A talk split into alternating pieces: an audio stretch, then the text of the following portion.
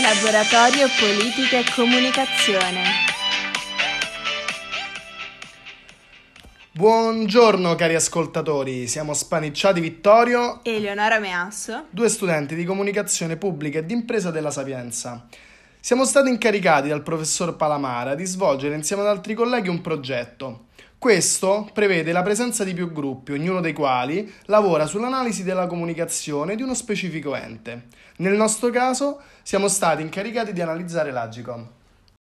L'Agicom è l'autorità per le garanzie nelle comunicazioni. Noi nel nostro gruppo abbiamo deciso innanzitutto di fare un'analisi SWOT che comprende i punti di forza, i punti di debolezza, le opportunità e le minacce di questo ente, analizzando in particolare su quale eh, social si sono concentrati.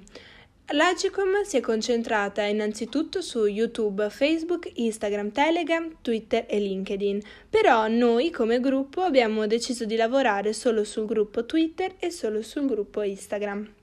Analizzando poi il target a cui si rivolge Agicom, ci siamo accorti che esso tende a parlare a persone in un'età compresa fra i 40 e i 60 anni.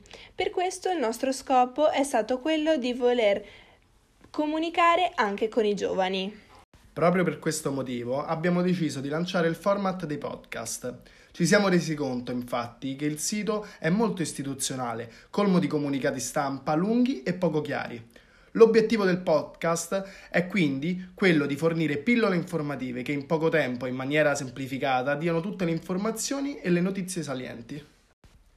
Abbiamo stabilito quindi di pubblicare ogni domenica un podcast con gli eventi più salienti e importanti della settimana. Un bacione. Ciao ragazzi. Alla prossima.